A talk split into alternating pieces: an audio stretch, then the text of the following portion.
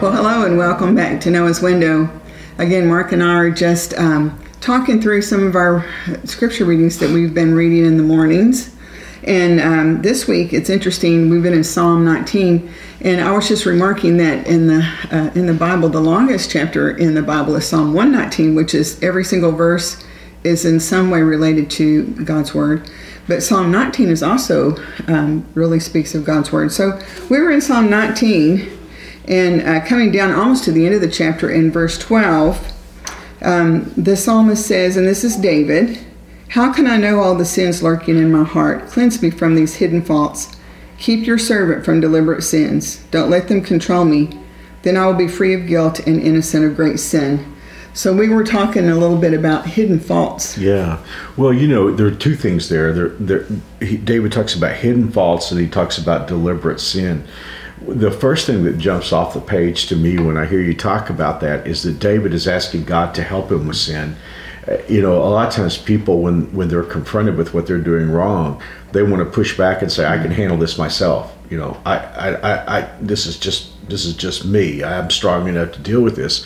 I think David is one of the greatest believers in the history of the world, and yet David recognized that he was no match for even the sin that was in his own heart and life. I mean, you think about David, here's the guy that went down into a valley and went up by himself against a 9-foot-tall giant. You know, and David had said, you know, I'm not afraid to go up against him, and yet David was concerned about the sin that was in his own heart and life. You know, so I think first thing that gets me is that David is asking God for help here for dealing with his own sin. I'm intrigued with the hidden sin concept because it's certainly not hidden from God. No. So it must be hidden from ourselves. We're looking for what's deep down and maybe that we need to even search out our own heart. But isn't that what we tend to miss?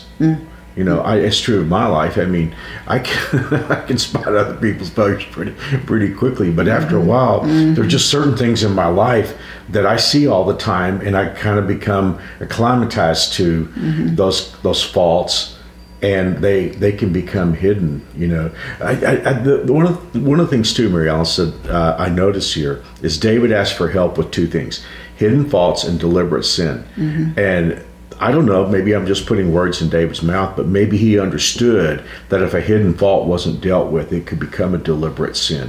Well, and the next phrase was, "Don't let them control me." Don't let them control me. That's intriguing as well. Well, you know, we just had a talk on habits in our series, I Wish I Could Blank, and I got to tell you, that was one of the toughest challenges I ever had as a pastor and a communicator, was to talk about habits in 30 minutes because, you know, we could talk about it for months and not exhaust it all. But I really do think about David saying, "I don't want my faults to control me." And that's what happens with a bad habit, you know. Oftentimes, we look at people that are into a drug addiction or an alcohol addiction or a behavioral addiction, and we wonder, how does this person do this? Why does this person do this? And yet when you talk to them, they'll tell you that they hate the bondage that they're in. And David was aware of the fact that these faults in his life weren't dealt with. When they were hidden, they could actually become a bondage, and I think that's what really did happen with David when the thing happened with Bathsheba. He didn't know what was in him. He didn't know what was inside of him. I think if you had talked to David 5 years before he had, he would have said, "I would never do that." But he didn't deal with what was hidden, and of course, instantly, I want to go from this scripture to what Jesus talked about when he was explaining to the disciples. It's not what's on the outside that affects us. It's what comes from the inside that defiles us. And, you know, who knows what hidden things are in our own hearts. I think it's so powerful to realize that we can call on God to help us with those hidden things, with those, you know, it goes back to the most innermost thing is our thoughts. Yeah. Because from our thoughts come our words and our actions and our behaviors and our habits.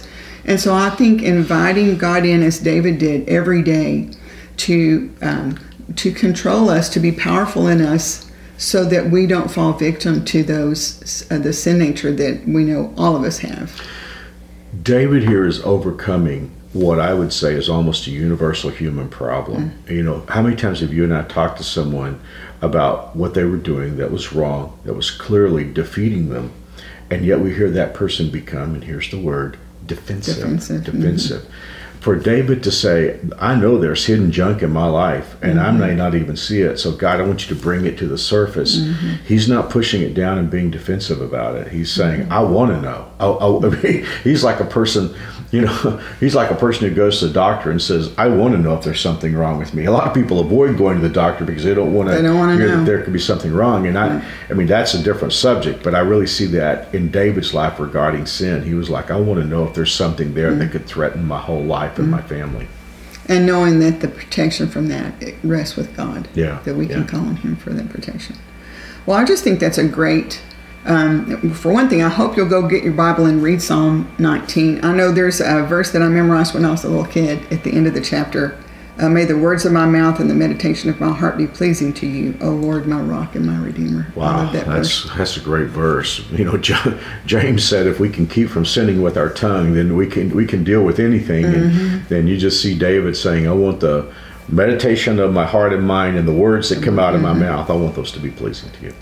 Well, I think that's just a great admonition for us as we go through the day today. Yes, for me. To call on God to keep these sins that lurk inside of us from controlling us, and for the Holy Spirit to bring to the surface the things that maybe we haven't even been aware of, that we know that we need God's help in dealing with, so that we can follow His path. Oh, yeah. The word that comes to my mind is before. Lord, let me see it before it causes trouble. Mm. That's good. That's good. You know me, one of the prayers I've prayed all my life is, Lord, let me learn the easy way. Right.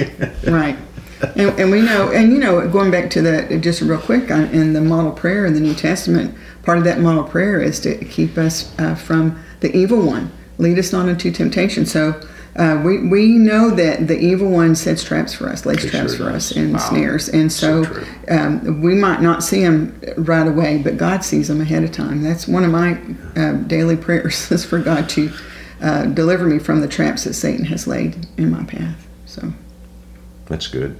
So let's have a word of prayer before we close today. Well, Father, this is perfect time to pray, because we have seen in your word how a very wise person asked you for help to search our hearts to see where the hidden things are that we don't even see. And then that prayer to keep us from deliberate sin. Oh God, we ask you for that.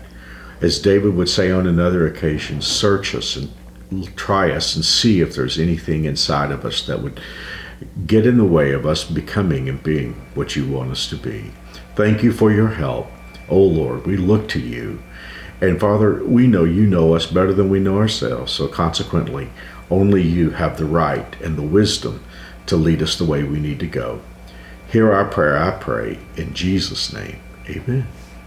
Great.